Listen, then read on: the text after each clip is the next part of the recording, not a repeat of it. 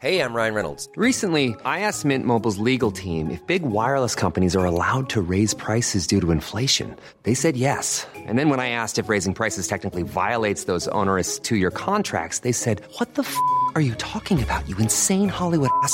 F- So to recap, we're cutting the price of Mint Unlimited from $30 a month to just $15 a month. Give it a try at mintmobile.com slash switch. $45 upfront for three months plus taxes and fees. Promo rate for new customers for limited time. Unlimited more than 40 gigabytes per month. Slows. Full terms at mintmobile.com.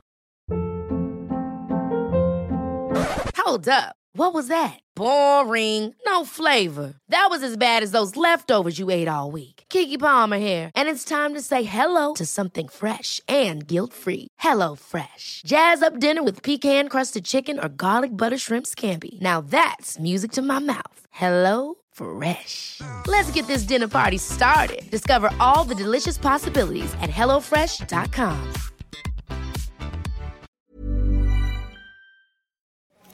Velkommen til eh, Union Scene. Velkommen til Rekommandert. Og velkommen tilbake, essayist Ida Lødemel Tvedt.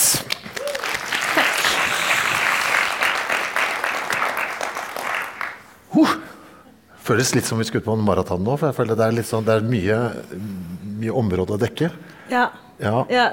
Det er litt voldsomt. Ja, Hvis vi begynner på det aller enkleste, før vi liksom går løs på hva et essay er, altså ordets betydning Skal vi begynne der? Ja, Det, be det betyr forsøk.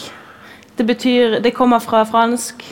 Eh, det betyr forsøk, eller essayé betyr å forsøke.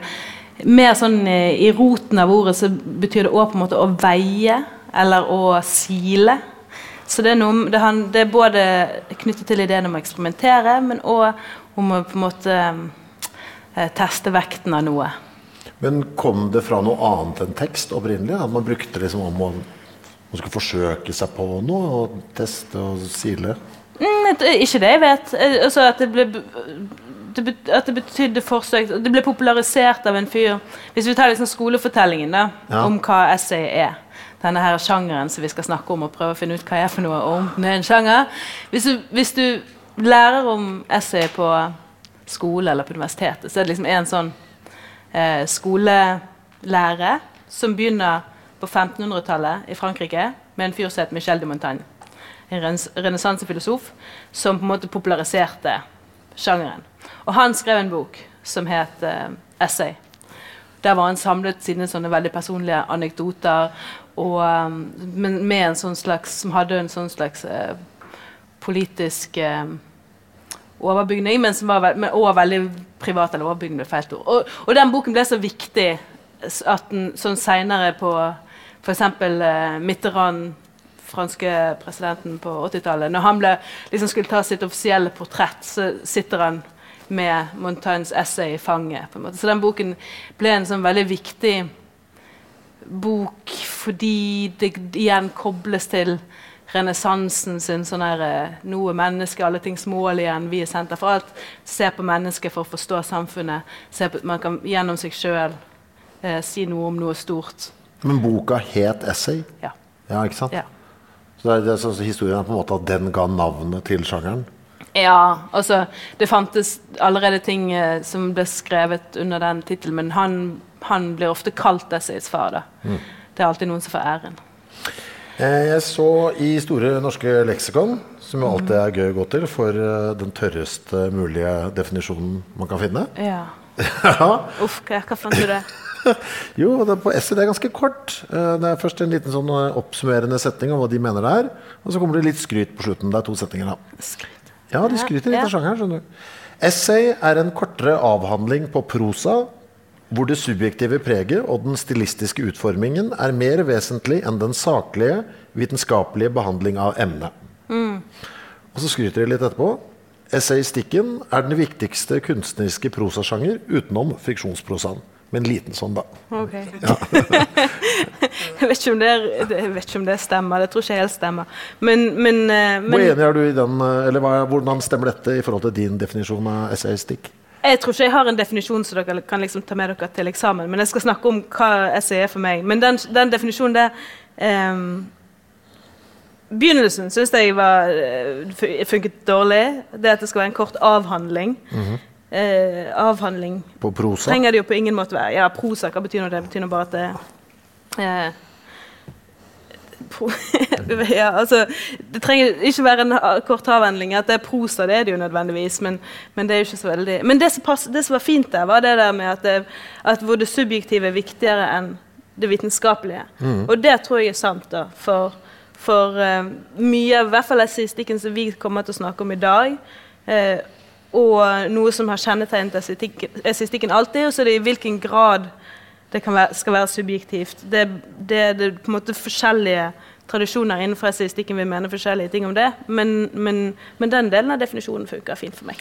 Du må forsvare litt hvorfor dette er en egen sjanger, for det tror jeg mange kan synes er litt sånn forvirrende hvis de kommer over noe som det står essay på. Mm. Uh, av og til så kan det bare ses som journalistikk, nesten. Ja. På en annen måte. Ja.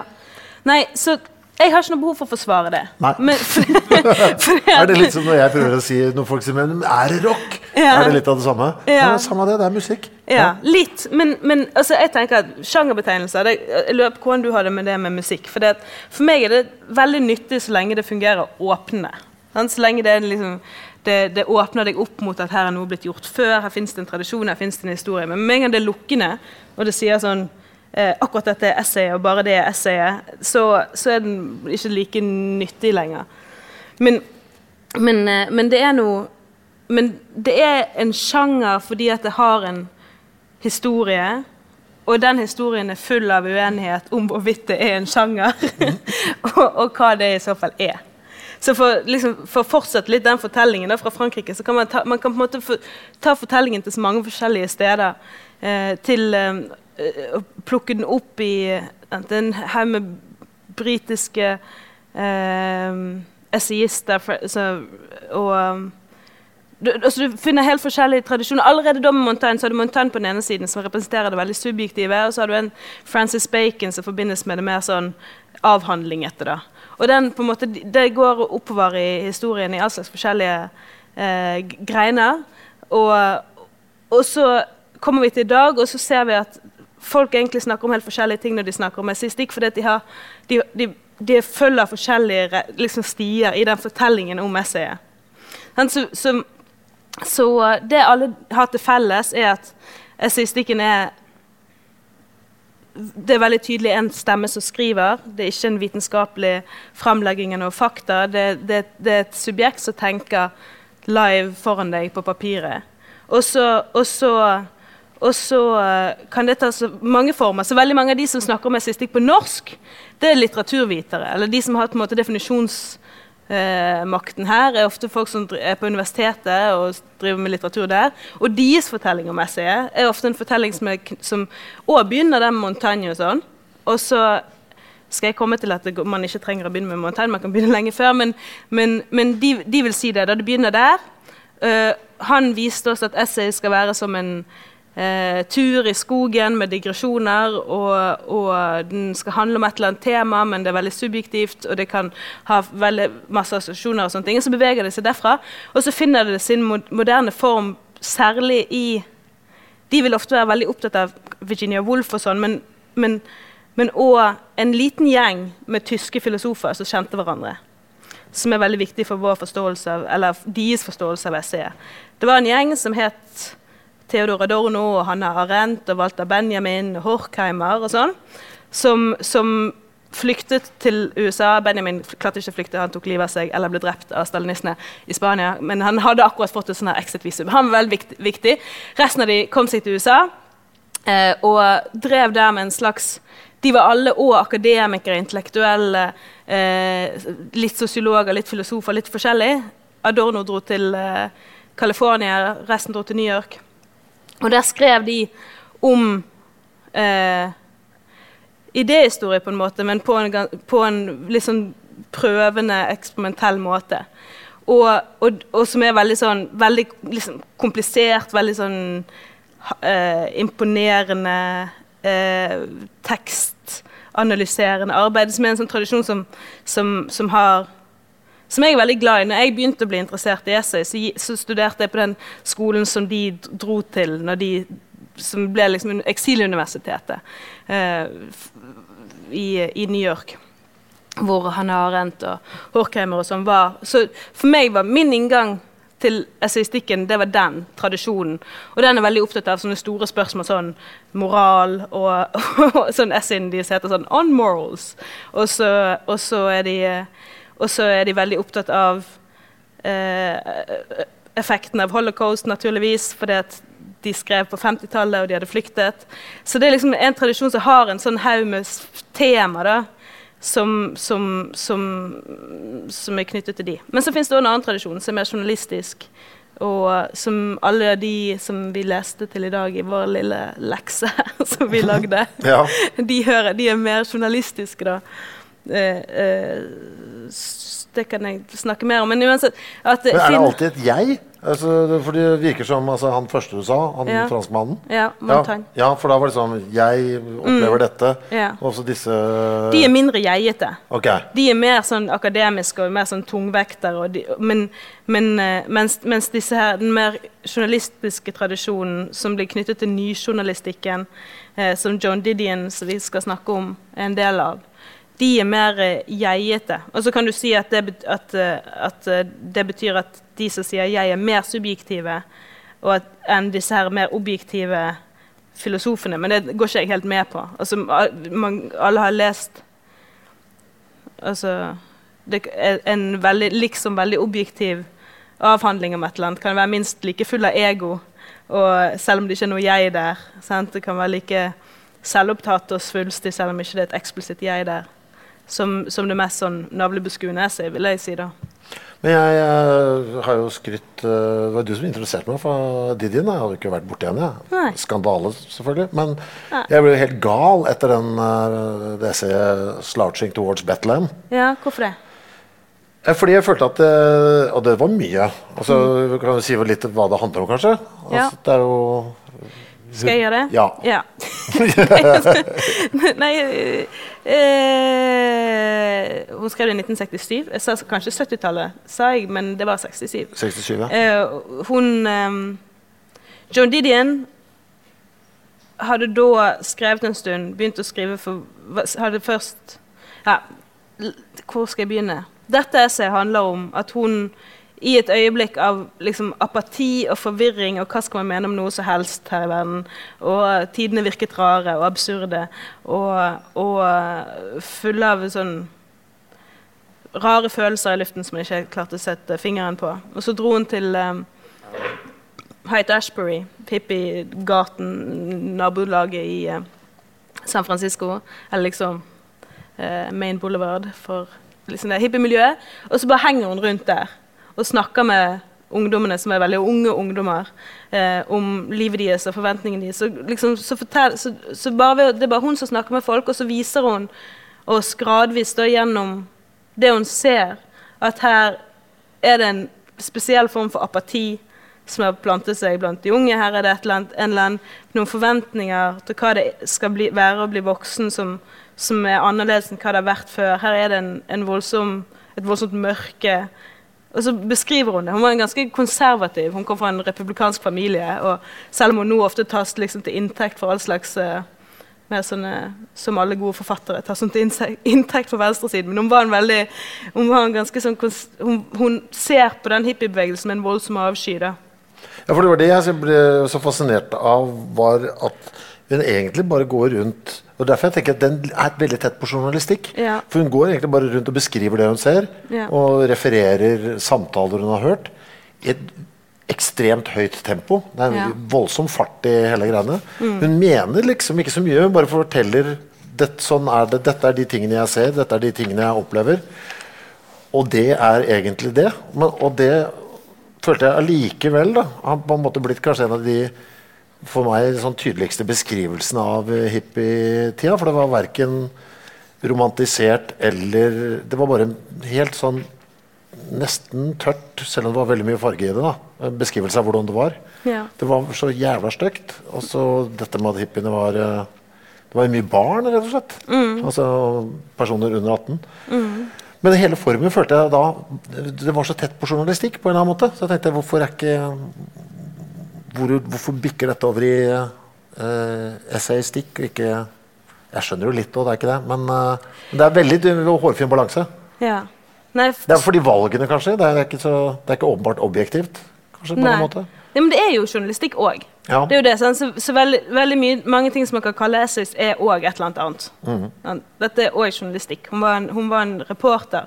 Og, hun, hun, og i alt hun gjorde, uansett hvor mye det handlet om hun sjøl eller det handlet om noen andre, så var hun alltid en slags veldig kjølig reporter. som beskriver. Det er, en sånn, det er veldig lite hun som sier sånn «Og 'Nå følte jeg det og det og det'. Det, det, er en, øh, sånn, det er en eh, sånn brutal kulde i, eh, i måten hun ser seg rundt på. Som, som jeg tenker at alle de tre har til felles. George Orwell og, og James Baldwin og hun, som var de tre som vi som, jeg, ja, som freshet opp på til i dag. som har til felles en sånn eh, en volds, et voldsomt engasjement som kommer gjennom ikke ved å si sånn 'Å, dette var forferdelig', men, men, men ved å bare vise fram noe med en sånn med en, med en eh, liksom sånn brutal kulde. Men samtidig så er det jo ikke bare hun som ser seg rundt. Hun kommer jo inn innimellom med, med kommentarer, men det kommer veldig seint. Eksempel seint i Ja, for det er en og en halv side som på slutten der, hvor hun Ja. plutselig, da mente hun plutselig noe. Og så er hun Ja. tilbake til å referere. Hun sier f.eks. Man, trengte man, trengte, man trenger ikke være en eh, politisk eh, kommentator for å, se, for å se det og det. Og så går hun inn i en, i en slags analyse. da. Og, og det gjør hun flere ganger, men det kommer på en måte seint. Sånn sneaky. Og, men det hun ender opp med å gjøre, er at hun, at hun skriver en diagnose av Amerika på slutten av 60-tallet. Sånn. Og det gjennom å beskrive noe så sånn lite og konkret. på en måte, At hun, hun, sitt, hun sitter på et stuegulv og ser på en femåring eh, med hvit leppestift, høy på LSD. Eller er man høy på LSD? Stone på LSD. Ja, De kalte det vel for Kindergarten High. Så ja. ja. ja. Hvor, hvor alle disse her femåringene ja, ta syre. Og så beskriver hun det helt sånn Og no, sen, i den dokumentaren hun, der hvor, der hvor nevøen hennes spør hun, hva følte du da når du, når du så den der eh, femåringen på syre, så sa, sier hun bare det var gull. Altså, det er ikke noe sånn det var forferdelig, hun sier bare det var journalistisk gull. Altså, hun sier som reporter lever man for de øyeblikkene. Så, og, den, og, og det tenker jeg er noe som veldig mye journalistikk kan lære av, og potensielt av det. Da, at det man merker det, liksom når, når grusomme ting foregår i verden, så er det, er det jo ikke de menneskene som sier sånn 'jeg gråter, jeg gråter'. Det er ikke de det som man blir beveget av. Det er jo de eh, kalde reporterne som bare viser oss hva som skjer, som, som, eh, som beveger oss til å føle en eller annen form for empati.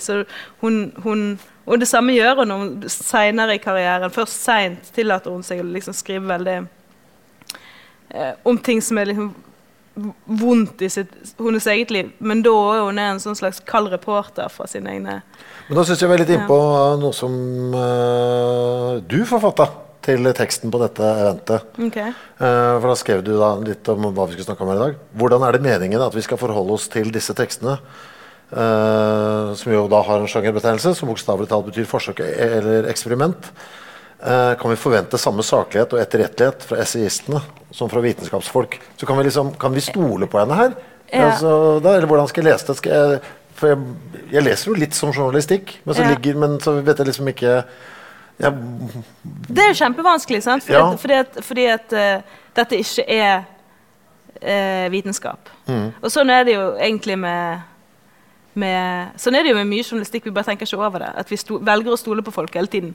Uh, og og med, i hva etterrettelighet er i denne formen for for narrativ sakprosa, som vi jo leser rett som det er, eller ser på i dokumentarer og sånn. Og hva, hva etterrettelighet er der, det har forskjellige folk forskjellige svar på. Jeg er veldig konservativ i det spørsmålet. Jeg er veldig sånn, jeg har lyst til at alt, alt de sier skal være sant, og jeg har ikke lyst til at det skal kunne være noe brist i det. fordi at jeg tenker at Men der er jeg, det, det er mange som er veldig uenig med meg der. da, og sier at for, for eksempel hvis, hvis poenget er godt nok, så kan man godt slå sammen noen karakterer eller noen, noen, noen ting som skjedde. Men eh, jeg blir nervøs av det, for jeg tenker da, hvorfor da skrive essay og ikke en roman? Hvis ikke poenget er at du opererer med en ganske sånn streng virkelighetskontrakt. Ja, for da blir det enten skal du, skal du kunne referere til det som noe har skjedd, eller skal du bare kunne referere til det som en idé? Da er man litt der, er det ikke det? Men sånn det andre, ja, 'Shooting an Elephant' av George Orwell, som er som, Kan jeg bruke det som eksempel, selv om vi ikke har snakket om det nå? Ja, det handler jo da om når han er utstasjonert Er det i Burma? Eh, som det het da? Ja. Han var 19 år. Eh, Jobba for britene. ja. Mente at eh, imperialisme var en forferdelig ting. Kolonisering var en forferdelig ting. Hadde alle de riktige meningene, eh, mente han sjøl. Men eh, ble allikevel, når han var der, i kraft av rollen sin, omgjort til et eller annet sånn her, eh, tyrannisk monster. Eh, fordi at han svarte til forventningene og sånne ting. Altså, han var jo, ja, Lokalbefolkningen hata, han jo selvfølgelig. For han var jo der som en invaderende makt. Han var politimann. Ja. Ja. Oh, det er så mye Nå håper vi, håper vi kommer tilbake til det, for det er så mye å si sånn helt sånn i detalj om det essayet. Ja. Men bare til akkurat det spørsmålet om kan vi stole på dem. Det sies at han aldri skjøt en elefant. Og liksom Og, og hele liksom Klimakset i hele fortellingen er at han skyter en elefant. Fordi at lokalbefolkningen vil at han skal skyte en elefant. Og så finnes det ikke noe dokument... Det, det er visst ikke sannsynlig at han skjøt en elefant. Okay. Og det knuser mitt hjerte. Ja. Det, det, nøy, jeg synes det er helt forferdelig, og det er mitt problem. Og jeg vet ikke hva jeg skal gjøre med det, men jeg tenker at, jeg tenker at eh, Du syns du gjør essayet dårligere? Syns, jeg syns bare det er kjempetrist. For det er, så, det er så bra hvis det er sant. sant? Ja. Og det, og, for dette har du Du må ikke fordype deg i det. vet Du Du må ikke gå så dypt inn i faget. Du må, bare, du må se det overfladisk, sånn som jeg gjør det. Som bare leser fortellingene. Jo, men, men, men det, at, liksom det, at, det, det, altså det er et essay som bærer vanvittig tungt. Det varer, over et par altså det, det føles som en lett liten fortelling av en fyr eh, i en eller annen setting som må gjøre noe han angrer på. Eh, og så er det egentlig en sånn kjempeimponerende konstruksjon av en kritikk av, av både imperialisme, men all, alle former for tyranni. Sant? Han beskriver hvordan de fleste former for tyranni opprettholdes fordi at tyrannen ikke kan le At for alt i verden ingen må le av tyrannen. Som, som, som er en veldig eh, fin erkjennelse. at veldig mye kødd i verden skjer fordi at, alle bare, at folk flokker seg rundt en eller annen, et eller annet eh, stort ego som, som, som ingen for guds skyld må le av. Og, og, og han forteller både den fortellingen, forteller om, liksom sånn, sånn, om tyranni på liksom de minste nivået, det høyeste nivået. Og han får alt til å, å passe sammen. Det er noen sånne setninger i det essayet som er hvor han på samme måte som Didin sant, beskriver, beskriver, beskriver et eller annet, og så, og så plutselig så trekker han seg ut, og så kommer han med noen sånne sånne enorme eh, påstander som er veldig eh, Her er bl.a. en setning. I perceived in this moment that when the white man turns tyrant, it is his own freedom that he destroys. He becomes a sort of blah. Det var ikke det jeg skulle lese. Jo, jo. Uh, he wears a mask and his face grows to fit it. Det er på en måte litt av hele moralen med fortellingen. Man, man blir det man later som man er, så man bør være forsiktig med hva man later som man er, som Kurt Vonnegut sier. Men uansett, han, han har en sånn det, det er, han, han lager en liten fortelling over fire sider som er en mye skarpere kritikk av et helt system enn hva de fleste sånne mer akademiske intellektuelle kritikker. Så det, det begge de to driver med, er det som veldig mange sånne eh, universitetsfolk og intellektuelle vil kalle diskursanalyse, kritikk av et paradigme de, sånn, All sånn sjargong som sånne folk bruker, eller liksom eh, eh, At man eh, ja, at man liksom, som, som de bruker for å beskrive at jeg tenker mot tidsånden. jeg tenker mot, De gjør det. De trenger ikke sjargongen, de trenger ikke de store ordene. De bare viser det. Altså For meg så begge de to, da, for å ta Ja. den uh, hippie-affæren der, også, også da Orwells når han da for Det jeg syns var gøy, eller veldig fascinerende med Orwell-tingene, er jo at han er da utplassert i Burma. Øh, det er England da, som har kontroll over Burma, og han er da politi der. Men han, dette, er- han liker ikke at England er der. Han har satt å være der, så han hater England. Men sakte, men sikkert så begynner han også å hate lokalbefolkningen, fordi Ja. de misliker han. ikke Han blir en superrasist. Ja, øh, og liker ikke at han er det heller. Nei.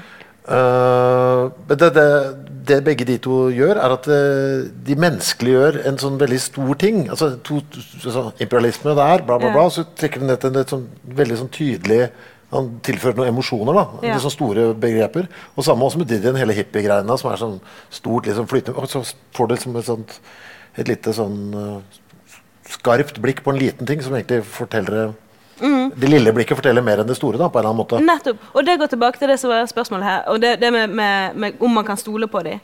Og jeg tenker at det er det som Det er på en måte der tilliten til, en, til denne formen for journalister eller essayister bygges. Da det er ikke i liksom, har jeg alle, Kan jeg vise til alle mine ti kilder og, og bevise at det er sant? Det er mer det Har de sett på den lille tingen godt nok og nøye nok til å på en måte gjøre seg fortjent disse her større påstandene om hippietiden generelt, eller om imperialisme generelt. og sånne ting. Så det, det, det, det avhenger av om det, bli, om det skal bli bra eller ikke, er hvor, hvor godt de har klart å beskrive noe som for de er et fortolkningsproblem. Et eller, annet, et eller annet fenomen i verden som de opplever at er liksom kompakt og fullt av trøbbel.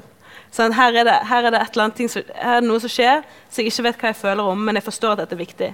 Dette, så jeg har ikke en allerede mening om dette. Jeg må, liksom, jeg må se på det nærmere fordi det er vanskelig. fordi det er fullt av paradokser. Og, og, og, det, og det krever en form for langsom tenkning og en fortellende tenkning. Og så gjør det det, og så, så, gjør, så hvis du på en måte er overbevist da, av måten de forteller den fortellingen eller beskriver det fenomenet, så, så stoler du på dem nok til at, de kan, til at du blir med når de lager sine mer sånne sveipende diagnoser av en tidsånd, eller hva det måtte være.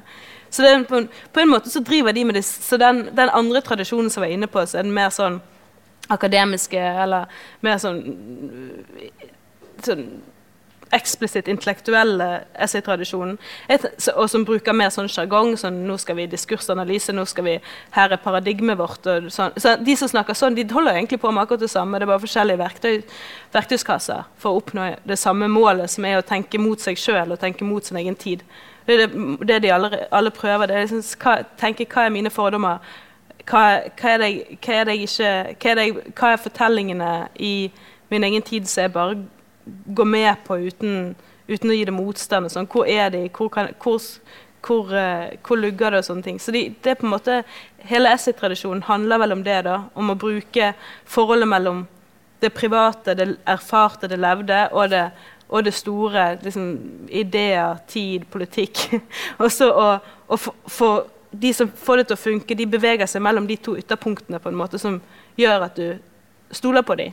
Så, de må, så denne tilliten tenker jeg at må alltid bygges i teksten. Sant? Det er ikke, det er Jeg kjøpte jo begge de to med hud og hår. Jeg, Ja, det er bra. jeg trodde at Didion var der. Jeg trodde det var en femåring som tok LSD på gulvet. Ja. Men jeg trodde jo da at Orwell skjøt en elefant. Ja. Jeg, ja, jeg håper han gjorde det. jeg håper Jeg håper det egentlig ikke, for det var så veldig fælt. Uh, jeg må si Det det som overrasker meg med begge de to, Ja. uh, var at de var uh, så lettleste. Mm. Altså, det var kjempelettlest, og, og veldig fengende også.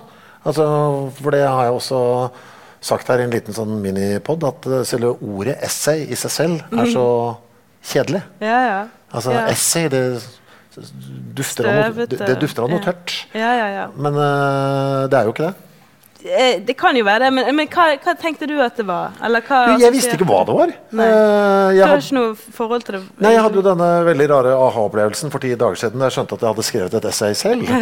Eh, det var jeg jo ikke klar over. Det var en lytter som påpekte det. Men boka som jeg skrev for noen år siden på vegne av venner, jeg var ikke klar over at det var et essay. Nei. Men det står jo da med svart på hvitt. Mhm. Der. uh, der. Ja. Men det var så skjønte jeg Ja, faen. Ja. Men dette, men dette er jo meg. altså Dette skriver jeg fra et jeg-perspektiv. Og så Ja, så jeg ser det jo nå, da. litt. Og jeg skjønner jo at det er jo ikke en roman. Og det er heller ikke journalistikk. Eh, så et, en eller annen lapp må du få. Men, men liker du lappen? Altså, den kunne jo bare hett ingenting. Den jo, hadde jo ikke trengt en, eh, en, en, en sjangerlapp. I, I Norge er vi mye mer his, Vi trenger liksom sånn sjangerlapp og alt. ja. Eh, i, hadde du gitt den ut på engelsk, så hadde du sannsynligvis bare kunnet gitt den ut som liksom, non-fiction. ja.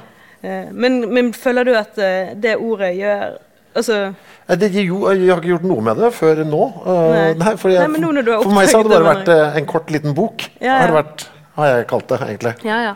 Men det er mange som har ment det. Det er mange som har ment at hvorfor, altså, Trenger vi det ordet i det hele tatt? Mm. Siden ingen egentlig er enige om hva det er for noe.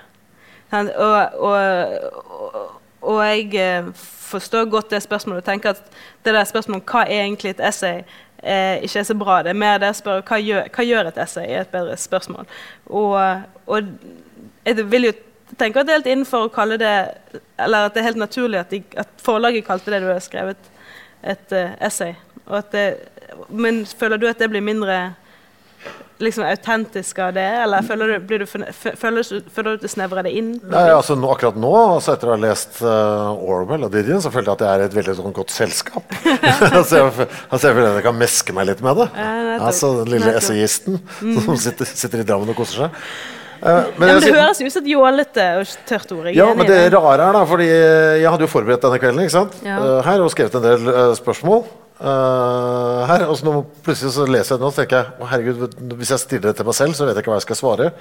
For det, En ting som slo meg da, etter å ha lest uh, dette og snakket med deg, mm. er jo om på en måte litt av formålet med essay er at de skal innlede en prat. Er det det på en måte? Altså, teksten spør litt er du enig i dette.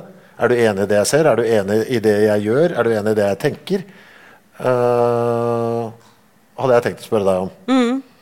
Men jeg følte ikke at jeg spurte de spørsmålene eh, hos meg. da. Nei, Du følte ikke at du, at du inviterte leseren inn i en samtale? Uh, nei, jeg ser at jeg kanskje gjorde det fordi jeg følte det så sterkt, det jeg skrev. Men var ikke du mer i en samtale med deg sjøl, da? Jo, det var jeg. Og det er mer typisk Det var jeg hele tiden. Absolutt hele tiden. Det er, jo, det er, det er, det er derfor det er et essay. ja, men Er det litt av formålet med essay? For det er jo det jeg driver med der. Så spør jeg meg selv, for det, det er jo mer på en måte at folk er med på eh, noe som ikke jeg vet hvor skal bære hen. Ja. Ja, men da tenker jeg at instinktene dine har mer rett enn spørsmålet som du skrev ned. Altså, øh, fordi jeg tenker De fleste de, øh, jeg tenker ikke at det spør leseren er du enig med det jeg ser. er du enig med det jeg sier. Mm. Jeg tenker mer at den gjør det du, du, gjorde, og det er å snakke med seg sjøl om et eller annet som man ikke helt vet hva man skal tenke om. Et eller annet, et eller annet som eh, sånn, Må det ligge noe uforståelig i, i grunn? Altså at det er noe man selv må forfatteren egentlig lure altså, Må det være noe uforståelig for forfatteren som et utgangspunkt? Det, det, altså det må ingenting, for essay kan være, er, som, er, alt mulig rart. Du finner essays i alt mulig.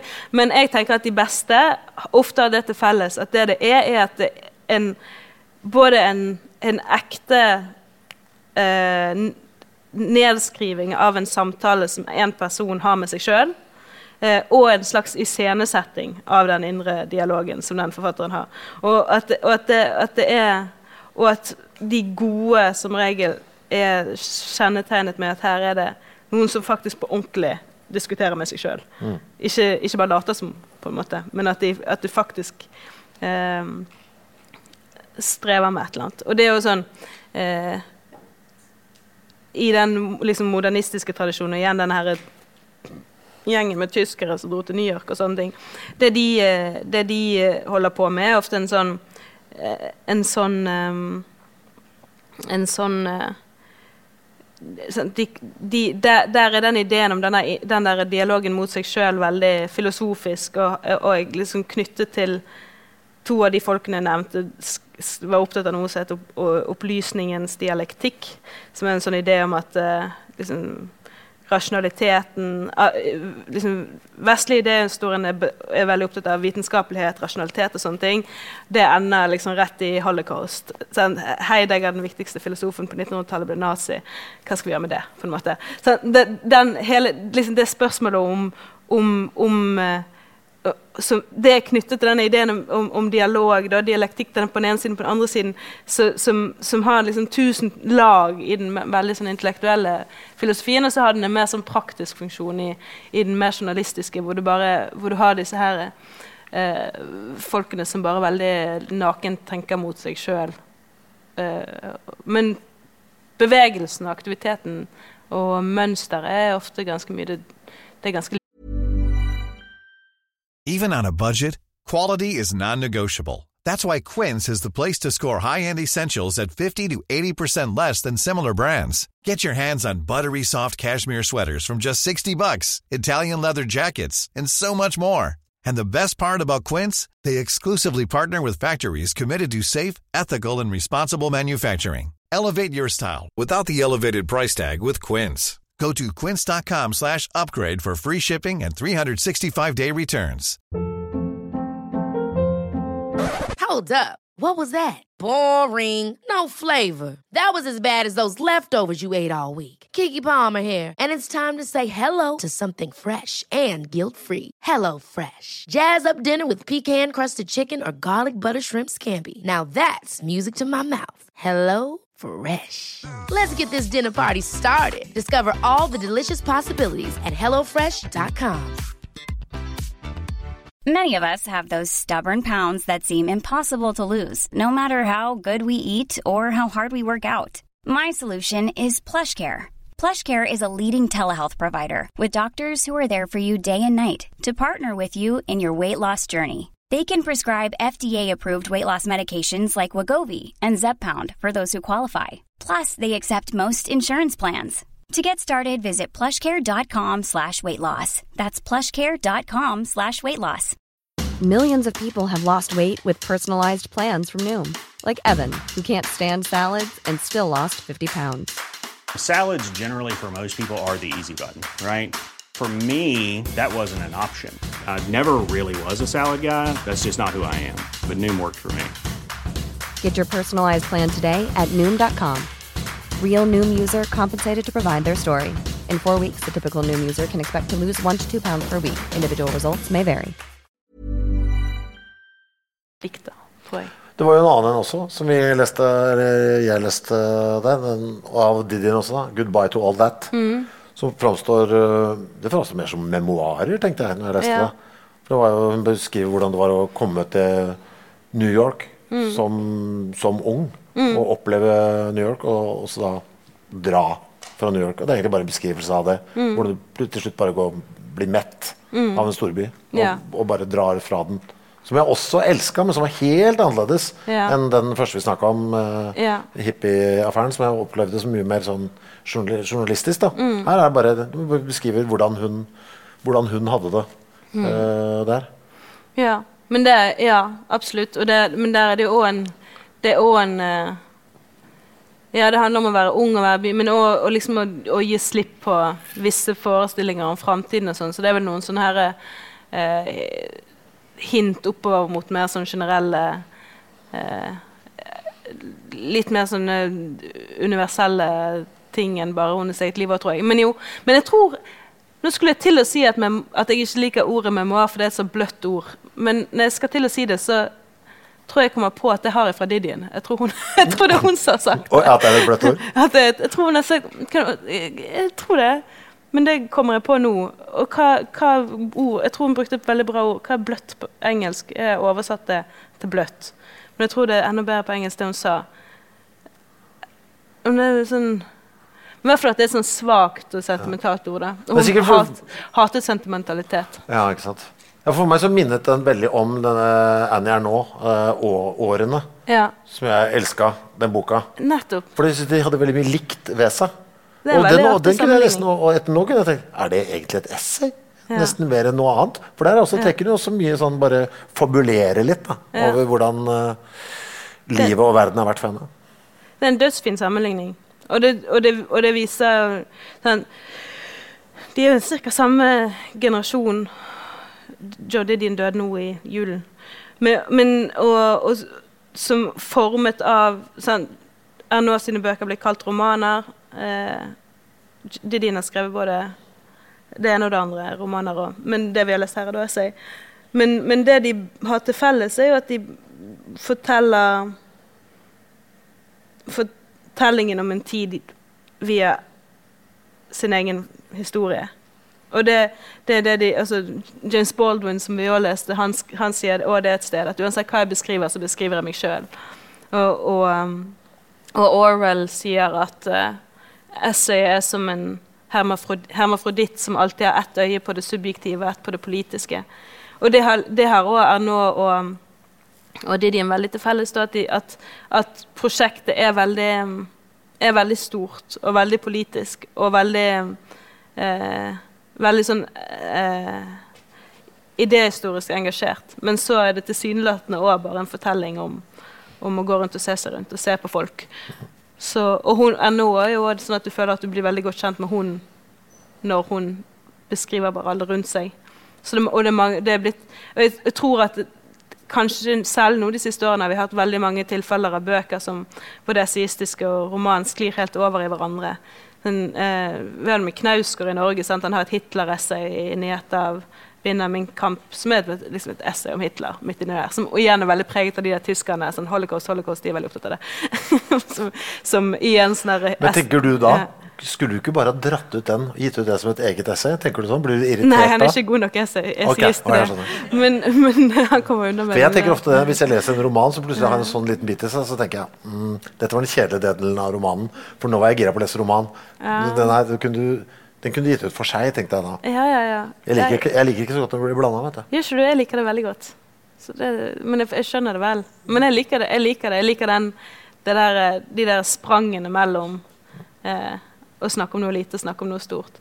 Og, det, og, og, og den tingen som da alle disse har til felles, akkurat den bevegelsen, er på en måte det er knyttet til eh, det, det, det er basert på en hel idé om hva forståelse er, hva fortolkning er. Du, I filosofien snakker du, kaller du det hermonetikk. At, at all forståelse handler om forholdet mellom del og helhet. Hvis du skal forstå noe litt bedre, så begynner du med å se det på noe lite, og så ser du på helheten, og så ser du på noe lite igjen, og så ser du på helheten utenfor det. Og i den bevegelsen mellom det generelle og det abstrakte og det konkrete og det erfarte, så oppnår du etter hvert en eller annen liksom, litt, litt større forståelse av et eller annet. Og det er på en måte det alle disse bøkene gjør. Da, at, de, at de sier her foregår det en samtale om et eller annet vanskelig spørsmål som har foregått lenge før oss, og som, å- som vi ikke kommer til å få siste ord om. Det kommer til å fortsette lenge etter vi er.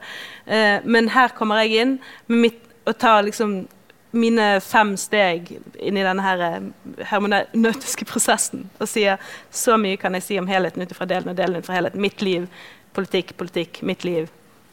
Og, og, og den, den Så ja det er veldig vanskelig å være sånn politi for hva som burde hete essay, hva som burde hete roman. Hvis noen kaller det noen, noe et essay, så er det det. Og hvis noen kaller noe en roman, så er det det. Det kommer liksom ikke lenger. Ja, er det avsenderen som definerer om det er et eh, essay? ja, ja. Altså, det er så fritt. Nei, altså, og så kan du jo mislykkes i å liksom leve opp etter Men du kan ikke lage noen sånn Det kan mislykkes eller lykkes og sånn. Og nå svarer jeg på noe Dette, Det jeg sier nå, eh, kommer veldig mange til å si at ville mange kunne sagt at det var feil. Men, eh, men eh, generelt med sjangere så må vi jo bare kunne Så er liksom det, det den første regelen som vi kan ha. At ting er det de påstår å være. Men Syns du essays er best når du leser det, og du skjønner at forfatteren sjøl skjønner ikke hvor dette kommer til å bære? Eh, hmm. eh, ja, kanskje det, ja. ja. Jeg føler jeg går litt grann igjen her. At sånn, ok, hva er det jeg, Dette vet jeg ikke hvor ender. ja. Det den følelsen av risiko, da. At de, at de faktisk at de, at de sykler sånn på enhjulssykkel gjennom sin egen fortolkningsprosess. Det liker jeg. At du føler at du er bare sånn! Du begynner, og så begynner essay, så bare håper du at, du skal, at det skal gå bra. på en måte. Det, det, det jeg tror Jeg tror den eh, liksom, Det fareelementet som er i alle disse essayene, eh, som ligger her på bordet foran meg eh, Jeg liker i hvert fall det. Du sa jo litt eh, i stad at du ble liksom eh, skuffa over at Orwell ikke skjøt den elefanten eh, der. For det, det, det er også litt sånn essensielt, føler jeg, i sjangeren. Altså dette jeget som er der, hvem er det? Altså, Er det et virkelig jeg, eller er det et litt sånn overbyggende jeg? At han bare sier jeg, men egentlig mener noe mer? Eller han eller hun. Skjønner du hva jeg vil? Jeg skjønner hva du mener.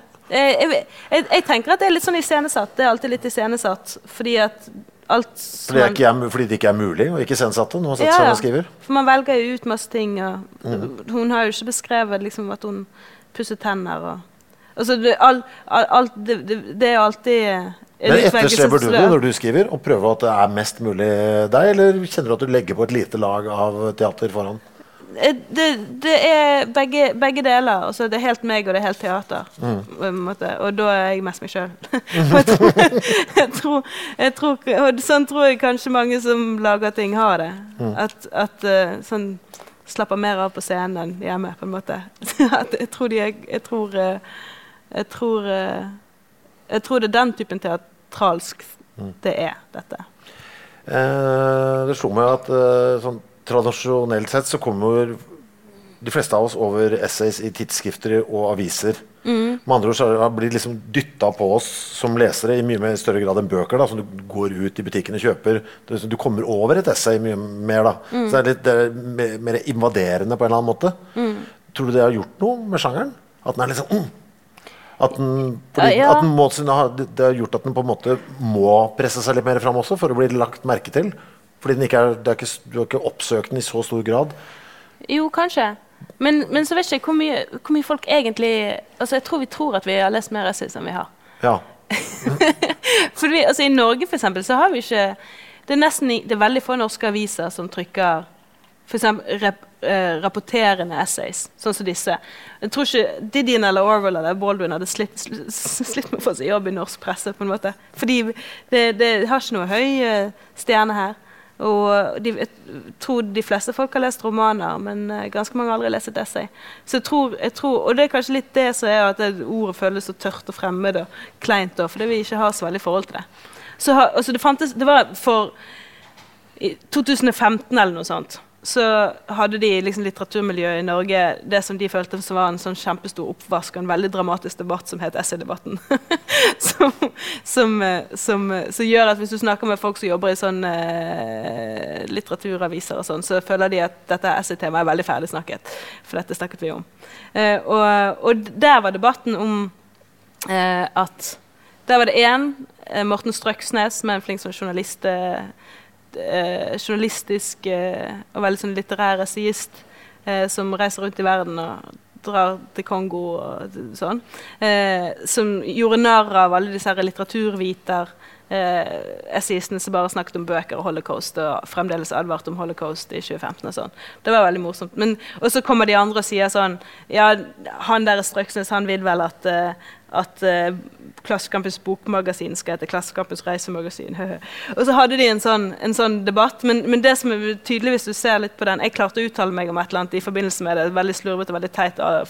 Noen ble veldig sur på meg og sa at jeg drev med mytologiserende minoritetsdyrkende pseudoessaystikk.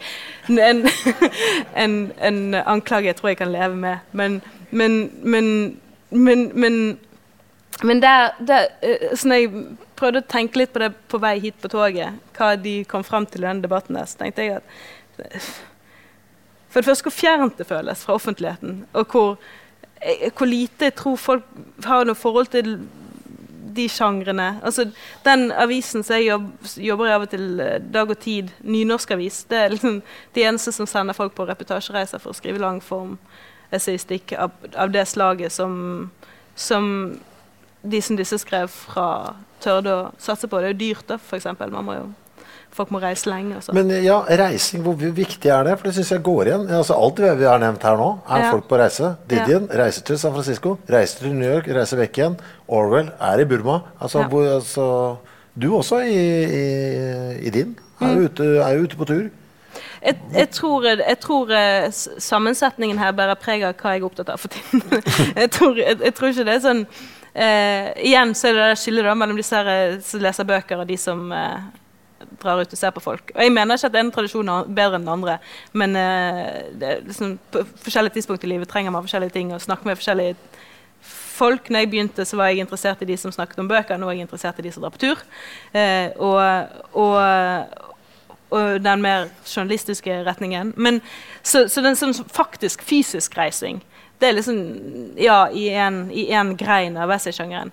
Men som metafor for hva essay skal gjøre, så er, det, så er det helt sentralt. og alltid vært helt sentralt. Den ideen om at, om at eh, sånn, ideen om at å gå seg vill eh, er en sånn viktig del av det å, å, å vokse intellektuelt og sånn. Det sånn, eh, det er en sånn metafor som alltid har hengt med essayet. Og så, sånn både han Walter Benjamin som jeg nevnte, og Virginia Woolf, som sikkert mange har et forhold til, skriver essays om å gå seg vill i en by, og, og viktigheten av å gå seg vill. For å bli kjent med noe, for å forstå noe. Og den, den, den ideen om at det er det essayet gjør, at det, at det litt sånn Samme som det vi sa i sted, om liksom at det må være en risiko, du må, må ikke helt vite hvor du skal. Den, den, der, den metaforen Det er sånn først, mitt første møte med hvis, Og sikkert mange her sitt møte med essaysjangeren på skolen, sikkert på videregående eller noe. Og det eneste jeg husker at vi lærte da, var at det skulle være som en tur gjennom skogen med digresjoner. Man skulle gå seg vill på veien og hente seg inn. og sånn. Så, så den, så den reisemetaforen er der vel i alle underkategoriene. Men, eh, mens den fysiske reisen er veldig knyttet til den, den typen esistikk som mange vil avvise som pseudoesistikk og ikke esistikk i det hele tatt. Så, så um, Men den er formløs, ikke sant? Sjangeren, altså, den er friere enn eh, altså, noveller og sånn. sånn, Det er så strengt. Det skal være sånn og sånn og sånn. Du Kan bli gæren av det.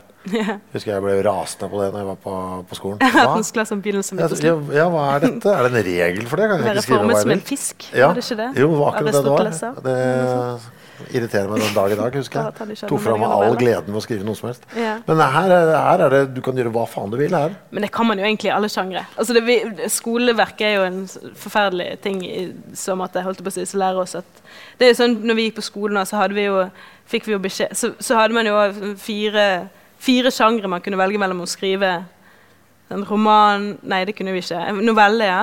Jeg kunne ikke skrive roman på tentamen. Eh, novelle, altså liksom eh, essayer, dikt som har kanskje en sånn 2500 år lang historie. Og så kunne man skrive kåseri, som er en sjanger som praktiseres av Knut Nærum og Are Kalvø, og that's it. på en måte.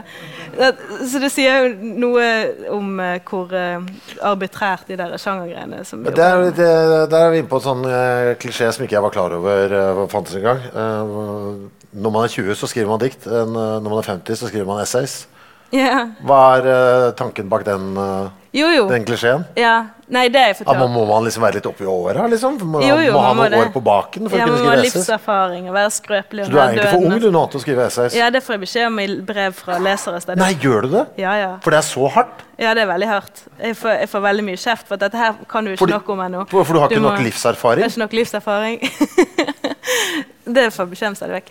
Eh, Men, eh, men, eh, og det er en sånn gammel greie, det at man sier, sier det at man skal, man, man skal skrive poesi og sånt i ungdommen, for da er man full av lidenskap og, og liksom direktehet. Og så skal man, så skal man når man, har, når man liksom kjenner sin egen skrøpelighet og menneskehetens skrøpelighet, og man har man har levd hardt, og sånn, så kan man skrive essaystikk. Og det ligger noe i det, tenker jeg. da. Fordi at, fordi at uh, essayet er jo sant, Det er vurderende, det er idébasert, det er, det er, det drøftende. Det, det krever at man har en viss sånn eh, At man har lest litt og sånne ting, kanskje. Så, så det ligger jo noe i det at, at, at, eh, at, det er en sjanger som kanskje man vokser seg inn i sakte. Men samtidig så, så eh, jo, så det, jeg tenker det er sant. Litt er litt sant. Får- og så tenker jeg òg at Jeg vet ikke, jeg har møtt mange gamle folk som har levd pysete liv og ikke har noe livserfaring. Så, så, så det, og som eh, altså bare hvis, eh, Nå kom jeg på et eksempel.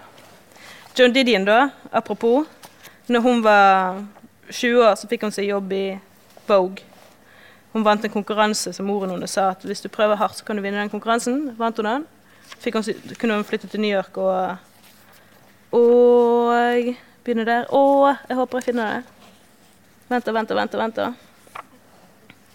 Irriterende dame. Bare kunne bestemme seg for det og gjøre det. Ja, hun, arrogant jævel var hun.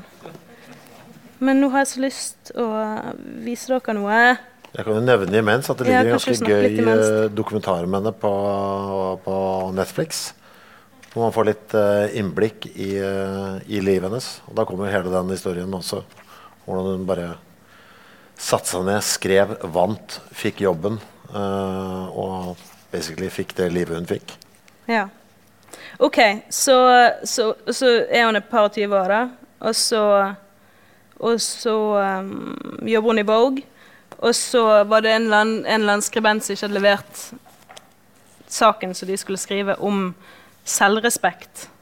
Eh, og så måtte hun bare rett før deadline bare skrive en sak om selvrespekt. På så og så mange bokstaver lang, og så skulle hun rett inn. Og da skriver hun dette. Så jeg bare tenker at altså Eh, det, er genialt, det er ikke et genialt essay. Eh, det, er ikke helt sånn, det er ikke fantastisk, men det er veldig presist. Og det er ganske Jeg leser litt på engelsk. Bare fordi at jeg kjenner ingen 70-åringer som kunne skrevet dette. jeg vet om noen, men jeg kjenner ingen personlig. Uh, people with self-respect have the courage of their mistakes, They know the price of things. If they choose to commit adultery, they do not then go running in an access of bad conscience to receive absolution from the wronged parties. Nor do they complain unduly of the unfairness, the undeserved embarrassment of being named co respondent. In brief, people with self respect exhibit a certain toughness, a kind of moral nerve. They display what once was called character, a quality which, although approved in the abstract, sometimes loses ground to other more instantly negotiable virtues. The measure of its slipping prestige is that one tends to think of it only in connection Bla, bla, bla. bla, bla. Og så slutter det med den, det avsnittet. Nonetheless, character, the willingness to accept responsibility for one's own life, is the source from which self-respect springs.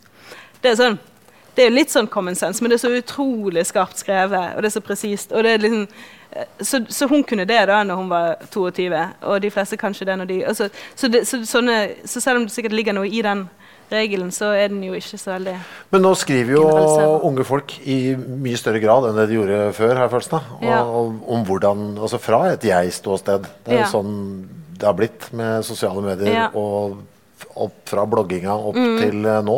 Jeg vil jo tro at det kommer en bølge av uh, unge essister nå, tror du ikke? det? Den bølgen ble erklært over for et par år siden. Den var der allerede. Ja, den var der. Oi, nå kom jeg seint. ja, Men hva, hvorfor er den, hva har skjedd? Hva jo, det er en, en, fortelling om dette, da, som ja, er sånn men. Ja, nei, men dette høres, dette høres ut som tullprat, at den er over. Ja, men fin, Du kan lese et essay som heter 'The Personal Essay Boom Is Over'. Ok, det, okay, det er et essay om at essay Ok, oh. Og i det essayet som heter 'The Personal Essay Boom Is Over', eh, så, så, sier, så sier de akkurat det du sier. Hun sier Internett kom, Facebook kom, bloggene kom. Ut fra det vokste det en sånn vanvittig flora av uh, spesielt unge folk, som skriver, ofte veldig inspirert av Joan Didion, med, som vil ha liksom hennes kalde cool, noen av de, og så har du andre som er sånn veldig bekjennende, veldig uh, kroppslige. Hun, eksempelet hun bruker i det essayet om den typen essay da, som kom ut av bloggosfæren, et essay som het sånn 'The Case of the Missing Tampong', eller noe sånt. En, en, en, en, eller, annen, eh, ja, en eller annen dame med, med en tampong som har gått unders eller av, av veien. Et eller annet sånt, Som var et bilde på sånn ekstremt kroppslig, ekstremt eh, sånn pinlig og utleverende og sånn. At det var en greie.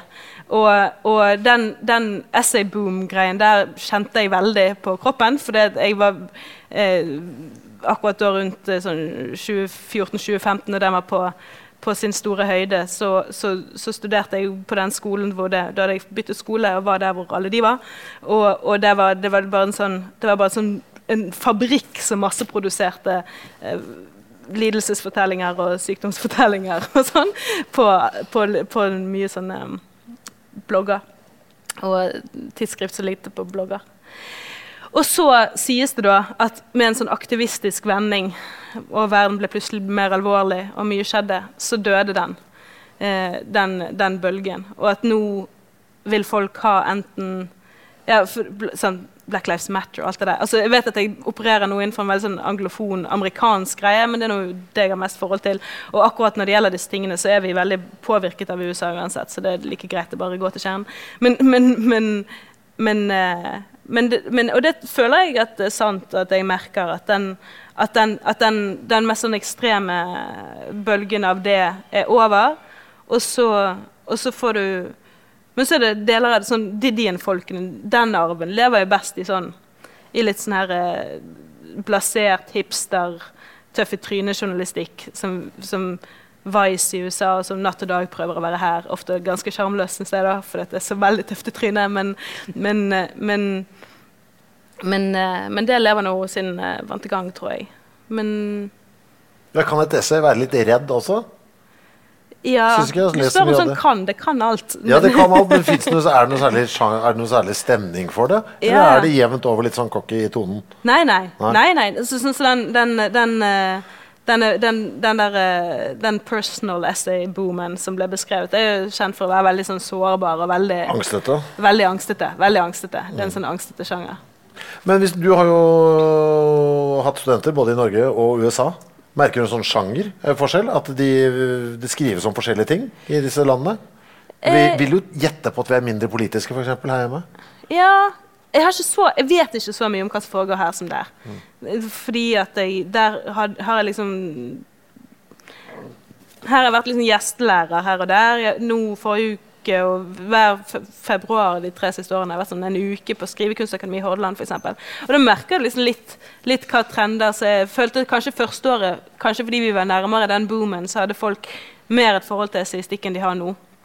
Fordi at da leste man masse sånne personlige essay. Men, mm, men amerikanerne først og fremst har et mer Jeg føler at amerikanske ungdommer har, my, har mye lavere skuldre i møte med essaysjangeren enn vi har. For jeg tror de fleste i Norge går litt imot det sånn som du gikk mot det. Sånn, «Eh, hva er dette her tørre konseptet? Hvorfor heter det noe så kjedelig? Mens for de så har de liksom uansett hva hvor de er politisk, så har de forhold til sine essayister. Hvis de er liksom woke, så har de masse sånn Claudia Rankin, det er masse sånn Ta-Nehisi Coates. Det er liksom en hel sånn tradisjon. og Hvis de, hvis de er sånn ytringsfrihet über alles folk, så har de Christopher Hitchens, og de har liksom alle sånne politiske små undergrupper og politiske subkulturer har sin gjeng med, med essayister. Så, så jeg tror det Og de fleste har allerede lest litt sånn de er, Å være på college er å lese mye sånne radikale radika, radikale samtidstenkere på en måte som vi ikke, eh, vi ikke gjør i Norge så mye, tror jeg. Eller det vet jeg ikke noe, jeg vet ikke noe om hva de leser her. Men, men sånn for tre år siden, så når jeg spurte de studenter som jeg møtte her, hva sjanger de holdt på med, så sa de ofte hybrid. Og det var en sånn ting man snakket om på i USA mye på den tiden at jeg drev med hybridlitteratur. altså Den krysser alle sjangre. Sånn, som selvfølgelig henger sammen med at man ikke sant, man tror ikke på skjønn og man tror ikke på andre sjangre. Så det, liksom, det, verdenssynet reflekteres i litteratursynet, sjangere ut, på en måte. Kategorier ut. Eh, mens nå føler jeg at eh, Igjen basert på ekstremt uvitenskapelig, veldig få små møter med folk, så tenker jeg at, eh, at essay har liksom falt litt vekk fra At det er mindre synlig nå enn det var for noen år siden. Og at, uh, og at det òg er mindre aktivistisk. Så jeg føler begge det. Nå virker det som folk er mer sånn uh, 90-tallet får fullt tilbake med sånn naivitet og litt sånn pixie-stemning og stjerner i øynene og mye hester og sånn. Kanskje det er fordi verden er så ekstremt bråkete akkurat nå? Kanskje. At det blir en sånn motvekt til det? Ja, det tror jeg. Uh, for det burde jo altså, Vi står jo oppe i mye veldig bråkete greier for tida. Akkurat ferdig med en pandemi. Det burde jo komme noen altså, som, Et godt essay som bare ah, setter det litt i et sånn fornuftig perspektiv. Ja. Uh, for det er så, det er så stor, uoversiktlig masse. Hva er det egentlig? Hva har det vært?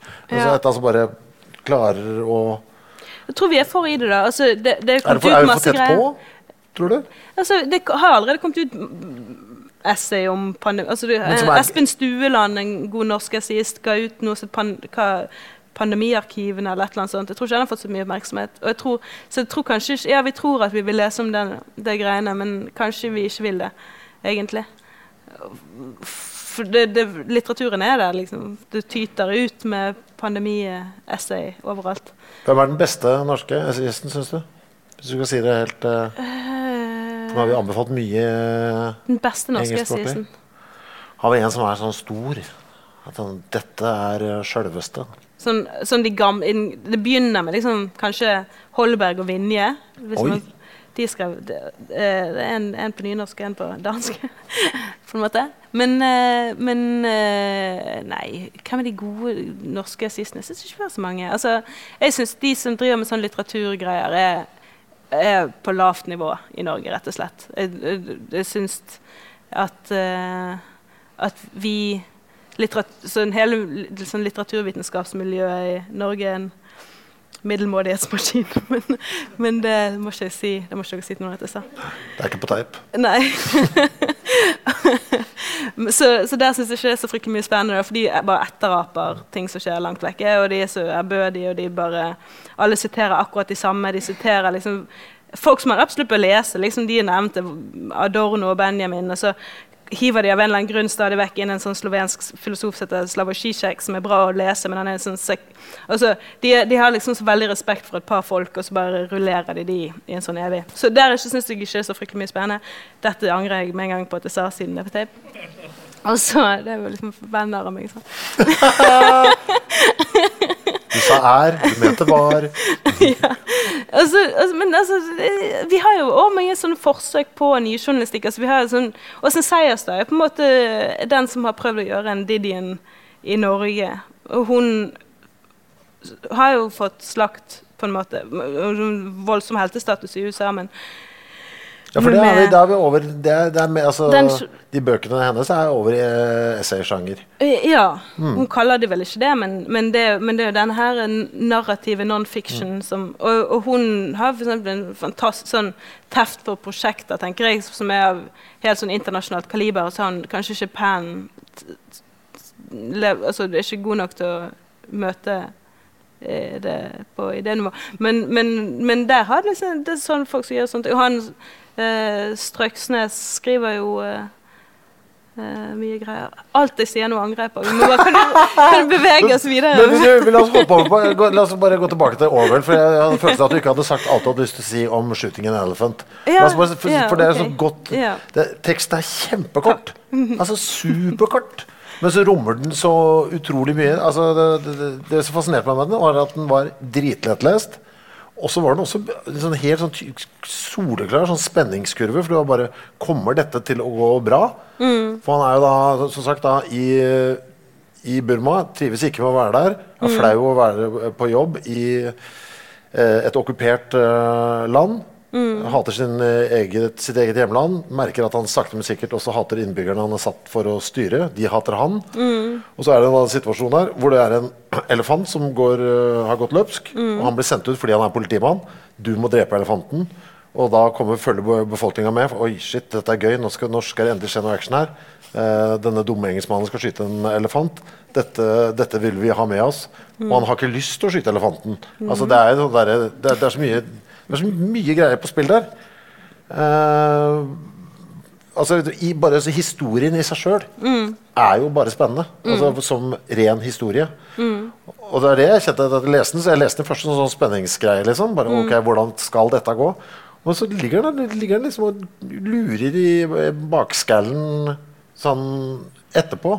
Og det, man får så mye referanser til sånn, den tiden man sjøl lever i. Da. Det, jeg, det går som en sånn teppe her, at det på en måte blir litt sånn tidløst alt sammen. Da. Ja, ja for det, det han beskriver i dette essayet, som også jeg synes er så fullt av slektskap til både Dinian og James Baldwin, er at det de beskriver, er på en måte følelsesmaskinerier. Han, Han beskriver et eller annet system, og særlig som i en eller annen krisesituasjon, som, som kan aktiviseres som en sånn Altså selve settingen, selve situasjonen vi er i, måten et eh, medieapparat eller en, eller, en, eh, eller en gitt kontekst på en måte setter i sving en hel haug med følelser som ikke egentlig kommer fra oss sjøl, og så gir oss et Det han viser her, er på en måte hvordan, hvordan noen følelser kan mobiliseres. Sånn, hans skam eh, for hvem han er som eh, i den settingen kan på en måte Massene kan gjøre at, kan mobilisere den skammen om til handling i han. Det ble litt sånn vagt sagt. Men, men jeg syns igjen da bare dette essayet bærer så tungt. Det sier så mye om, om eh, hvor lite prinsippene våre teller når det kommer til stykket, i, og hvor, eh, hvor svake vi er. Og hvor, altså, det, han beskriver også liksom Jeg vet ikke om du noen gang har vært den eneste hvite i et nabolag i et fattig land, men der er jeg, og det, det, man blir et rasshøl på en måte, uansett hvor, hva man mener og hva man tror man er. Og, og det, det, liksom, kanskje, det har jeg aldri sett beskrevet så godt som i det essayet.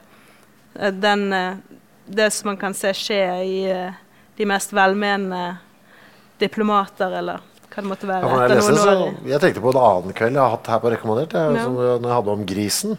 Ja.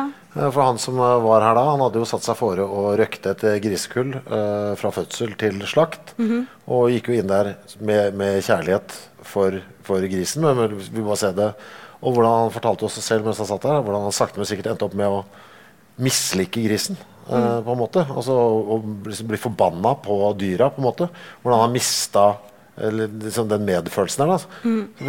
Jeg, jeg fikk noen sånne flashbacks til den, den praten Ja. der. Ja. Og da, ble- da ble liksom hans uh, Eller det essayet ble liksom forankra i vår tid da, på en eller annen sånn rar måte. Ja. Som jeg syns var uh, Det er dritbra Deilig. sammenligning. Ja, veldig bra sammenligning. Stakkars menneske, tenker jeg ofte når jeg leser disse essayene. Mm. Jeg syns synd på oss. Ja, ja, ja, det er sånn hele mennesket det går Ja, dårlig. er- ja, men alle De er veldig dystre, disse her. Ja. Ja. Håpet hadde jeg tenkt inn her et eller annet sted. Ja. Nei, eh, i Baldwin er det vel mye håp, da. Eh, det der som jeg snakket litt om, det, der er han reist til eh, Sveits og er den eneste svarte Kanskje den første svarte de noen gang har sett. Sånn føles det i hvert fall for han. Eh, og beskriver det, den, den tilstanden. da, og det, men han er, en sånn, han er nå en sånn på en måte en sånn kald, hard essayist, men som er full av håp, føler jeg, fordi at han nekter. Han sier et eller annet på et eller annet tidspunkt at liksom Despair altså, og, og bare fortvile er Det er for enkelt, det er for moteriktig, sier han. Jeg syns det er så utrolig bra. Er too fashionable. Og det, og det, jeg skjønner liksom hva han mener. Han, han, bare, han sier 'jeg har ikke tid til det, jeg gidder ikke det', jeg må være smartere enn det. Enn en, en, liksom, enn å bare si det står mørkt til. Men, men, sier han, det står veldig mørkt til akkurat nå. Og, og han, han er en sånn tenker som blir tatt til inntekt for ganske enkle politiske ideer ofte, men som var en vanvittig eller kompleks tenker, og som, som, eh, som egentlig ikke helt lar seg sant? Han var svart og homofil under borgerrettskampen i USA, og, og var det liksom Og skrev fra den posisjonen hvor han følte seg hatet og forfulgt, og han var radikal og sint, men liksom uten at han helt kan Men han tenker liksom mot alle rundt seg og mot alt hele tiden. Så, så det er ingen som helt kan få tak i han. Men der er det håp. Og, og i, i Orwell er det vel håp i hans strenghet. Didien er mer sånn Didien er kanskje mer sånn postmoderne, kanskje. At hun er mer sånn ingenting gir mening. Jeg kan bare jeg bare sitter her og er kul, og, og om en femåring er på LSD, eller om det er krig, det er litt sånn same same. Alt er galt uansett. Er det litt bedre dager for essayet nå, nå som det er litt mer uh, toleranse for å sette seg sjøl i fokus i Norge? Det var jo litt mer jantete. Man skal liksom ikke, I hvert fall på 90-tallet. Mm. Hvis du liksom tok utgangspunkt i deg sjøl, så var jo litt sånn Hei, hei. Ro deg ned. Ja. Er, litt, er vi litt, eh, blitt litt mer amerikanske av oss der? Og tørr? Tørr mer? Jeg tror det har hatt sine øyeblikk. Jeg tror, jeg tror ikke det har et øyeblikk nå. Nei. Jeg tror det har hatt sine øyeblikk. Altså sånn mm, Jeg husker kanskje for, for 15 år siden, 20 år siden, så hadde du blant annet han der eh, Så var det en sånn fyr i Morgenbladet som gikk på kunstutstillinger. Hva var det han het? Tom, han, liksom punkeren med store øyenbryn. Tommy Olsson, for Ja. eksempel. Sant? Da hadde man sånne, sånne, sånne stemmer som var ute og følte masse og var full og rølpet rundt og sånn. Jeg tror ikke vi er i et øyeblikk som, som er så veldig sånn nå, da. Men, eh, men det kommer og går. Jeg er ikke så veldig bekymret. Og, og sånn som i den essaydebatten som vi hadde i Norge, for eksempel, det er sånn, som vi hadde som ingen merket, sannsynligvis. Men som, som, som den, den var fullt av folk som var sånn Vi bør ha dette, vi bør ha det, og vi bør skrive sånn, og de andre bør skrive sånn. Og det tenker Jeg så, jeg, jeg er ikke børbransjen, og jeg skal aldri inn i børbransjen. Og jeg skjønner ikke hvordan folk klarer å engasjere seg i sånne spørsmål om hva andre folk burde skrive. Altså, og hva vi bør, altså, jeg, jeg fatter det ikke. Altså, men folk skriver jo bare de skriver. Og jeg tror liksom, sånn litteraturpolitikk og sånn har begrenset makt. Ja, ok, nå er det mange som sier sånn Ja, det, essaystikken og, og sakprosaen vil få bedre vilkår hvis de får like mye penger som eh, Hvis de får like mye sånne automatiske goder som romanforfattere i Norge får. I Norge er alt dette veldig sånn politiske spørsmål, for vi, det er så, vi har så mye gode vilkår for. Og litteraturfolk liker å sutre om at de har så dårlige vilkår, noe de ikke har. Men, men så, så, det er liksom, så, så det, det er mye sånne spørsmål. Og, Men, og mange driver og snakker mye om eh, hva som burde skje, og hvordan folk burde skrive. Men jeg er ikke helt der, da. Fikk du kjeft når du eksempel eh, tok med intervjuer i eh, essayet ditt? Nei, akkurat det. Jeg har fått kjeft mye, men ikke for det. tror Nei, jeg. for det, det Dette kanskje var litt sånn utafor Nei, nå holder jeg ikke til sjangeren. Ikke sånn. Jo, men det er en del av sjangeren. Det er altså det. sånne profilintervju. Altså, eh, det, det at det overlapp mellom liksom, portrettintervjuet og essayet, det, det fins det, eh, det presedens for. Kanskje, Jeg har ikke fått med meg at jeg har fått kjeft for det. Men Nei, jeg tenkte kan at det være. kanskje var litt sånn Nei, dette, nå, nå mener du for lite. Nå bare snakker du. At det Å, ja, var litt sånn. Ja, ja nei, ikke akkurat det. Men jeg synes det, Noe av det viktigste å få fram eh, når vi sitter her uh, i dag, Mm. er jo at eh, det er ikke så Det er ikke kjedelig og fullt av regler. Så som du, altså det er et veldig fritt En fri form, da, med lett eh, i, ofte Det kan være lette historier å lese Ja. som du kan sitte igjen med. For det kan virkelig sånn avskrekke, den, Ja, den, den tittelen. Ja, det Som, skjønner som jeg godt. irriterer meg. Nei, så, ja, det forstår jeg. Og, men jeg, altså, ja, Få det vekk! Jo, ja, kanskje det bør bytte navn. kanskje det. Hvis du har noen forslag. Nei, jeg har ikke det, altså. Nei, Men jeg bare- men bare- man har jo sånne paraplybegrep. Sånn Mm. creative non-fiction snakker man om i USA. Det er jo også et veldig kleint ord, men det dekker over litt mer. Kanskje vi burde hatt det kreativ ikke-fiksjon, eller bare ikke-fiksjon. Ikke-fiksjon hadde vært veldig bra. Mm, Men, uh, av diverse litteraturpolitiske grunner. Men uansett, for hvis, altså, greien med essay er at det er det er, det, er det er ikke bestemte sjangerregler som, som bærer det. Det kan være så mangt. Det, det som kjennetegner det, er, at, er igjen det der forholdet mellom, mellom en erfaring og noe som er generaliserbart. Og så er det, det som avgjør om det er godt, er, liksom stemme og tone og form på samme måte som en roman. Og så det er liksom om det er vakkert eller ikke. For meg, i hvert fall. Og sånn Virginia Woolf, som var en fantastisk essayist, sa, sa en gang at et eller annet sånt som at at, at, eh, at, eh, at, liksom, at ikke et eneste fakta, ikke, en eneste, ikke et eneste argument må liksom bryte overflaten i essayet. Det, liksom, det må være det må, Magien av språket må liksom ligge over og holde det hele inne. Og ingenting av det liksom, all, all tenkningen, argumentene, eksemplene, faktaene Ingenting av det må liksom bryte den overflaten. Og det jeg at det, så det, det, det skal først og fremst være en liksom for hun da, og for Susan Sand, for veldig mange av de som har teoretisert om essayet, så er det først og fremst en estetisk opplevelse, en nytelsesopplevelse. Det, hvis det er bra, så er det det det er. Det skal være, det skal være liksom skjønnhet og action, på en måte. Så, så, så, Og det tror jeg eh, folk gjerne ikke nødvendigvis forbinder med ordet essay. Og, og så er det en annen sånn Og så Nei jeg, skal, nei, jeg skal ikke si akkurat den tanken nå. Jeg sparer den litt. Jeg syns egentlig det var så fint, jeg. det siste du sa der. Okay. Jeg synes egentlig det kunne få lov til å henge igjen Ja. til slutt her. For det er akkurat det det skal være. At det er jo liksom fint. Ja. Og det er Ja. Nå holdt jeg på å si det veldig svulstig, så skal jeg la være å si noe også.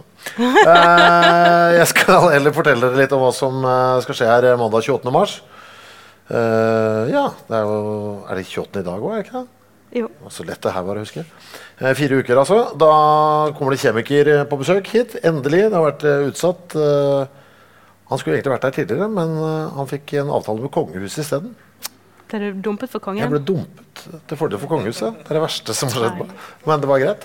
Eh, Det er Alexander Sandtorv, førsteamanuensis i organisk kjemi ved Universitetet i Oslo, og som vi også har en annen podkast med, Tingenes tilstand, som kommer.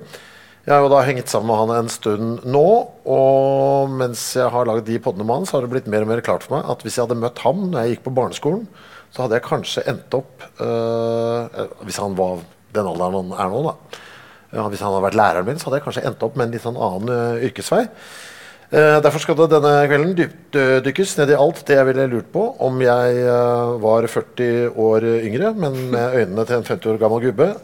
Så det skal handle om snørr, hundebæsj, bleier, kviser. Alt som går under tittelen um, ekkel kjemi, som vi har valgt å kalle kvelden. Eh, hva er det for noe? Hva er det som foregår inni disse tingene? Hvilke kjemiske prosesser er i sving? Hva er det som gjør disse tingene eh, ekkelt? Det er selvfølgelig anledning til å komme med spørsmål via Facebook-sida hvis, hvis det er ting dere lurer på om noe av dette. Ellers så har jeg ganske mye jeg lurer på om alt dette. Eh, jeg vil takke for at dere kom igjen, eh, alle sammen. Er det ett essay du vil anbefale på tampen her? Oi! eh, ja. Du har jo sagt noen, selvfølgelig. 'Teaching a Stone to Talk' av Annie Dillard. Jeg ba, no, Ja, men jeg skal skrive det opp, jeg. Ja. Så det var derfor jeg ble så Teaching a stone to talk. og jeg vet, også, tror du kommer til å like en som heter Nicholas Baker. Tenkte jeg på på toget og hit. En fyr som heter Ja, det? ja, en fyr som heter Hva som helst? Jeg skal tenke på hva du skulle lese. Teaching a stone to talk. Ja, Av Annie Dillard. Ok. Nå blir det en litt sånn lang avslutning, for jeg driver og skriver det. Annie Dillard. Ja. Jeg må også si det, folkens. Dere må alltid spørre folk om uh, boktips når dere uh, møter dem. Uh, for da kommer dere litt utafor det ekkokammeret dere alltid befinner dere i. Jeg tror nesten alt det beste jeg har kommet over de siste ti åra, er tips fra folk jeg ikke kjenner. ja. Enig. Ref det jeg fikk uh, av deg. Jeg har jo blitt uh, John Didion gal Mm, veldig bra. Den, den Veldig bra. uh, tusen takk for at dere kom, og stor applaus til Idar Ida Lønnemel Tvedt.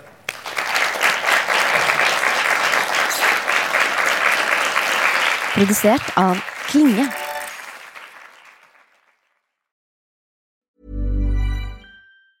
Ever catch yourself eating the same flavorless dinner three days in a row? Dreaming of something better? Well, HelloFresh is your guilt free dream come true, baby. It's me, Kiki Palmer. Let's wake up those taste buds with hot, juicy pecan crusted chicken or garlic butter shrimp scampi.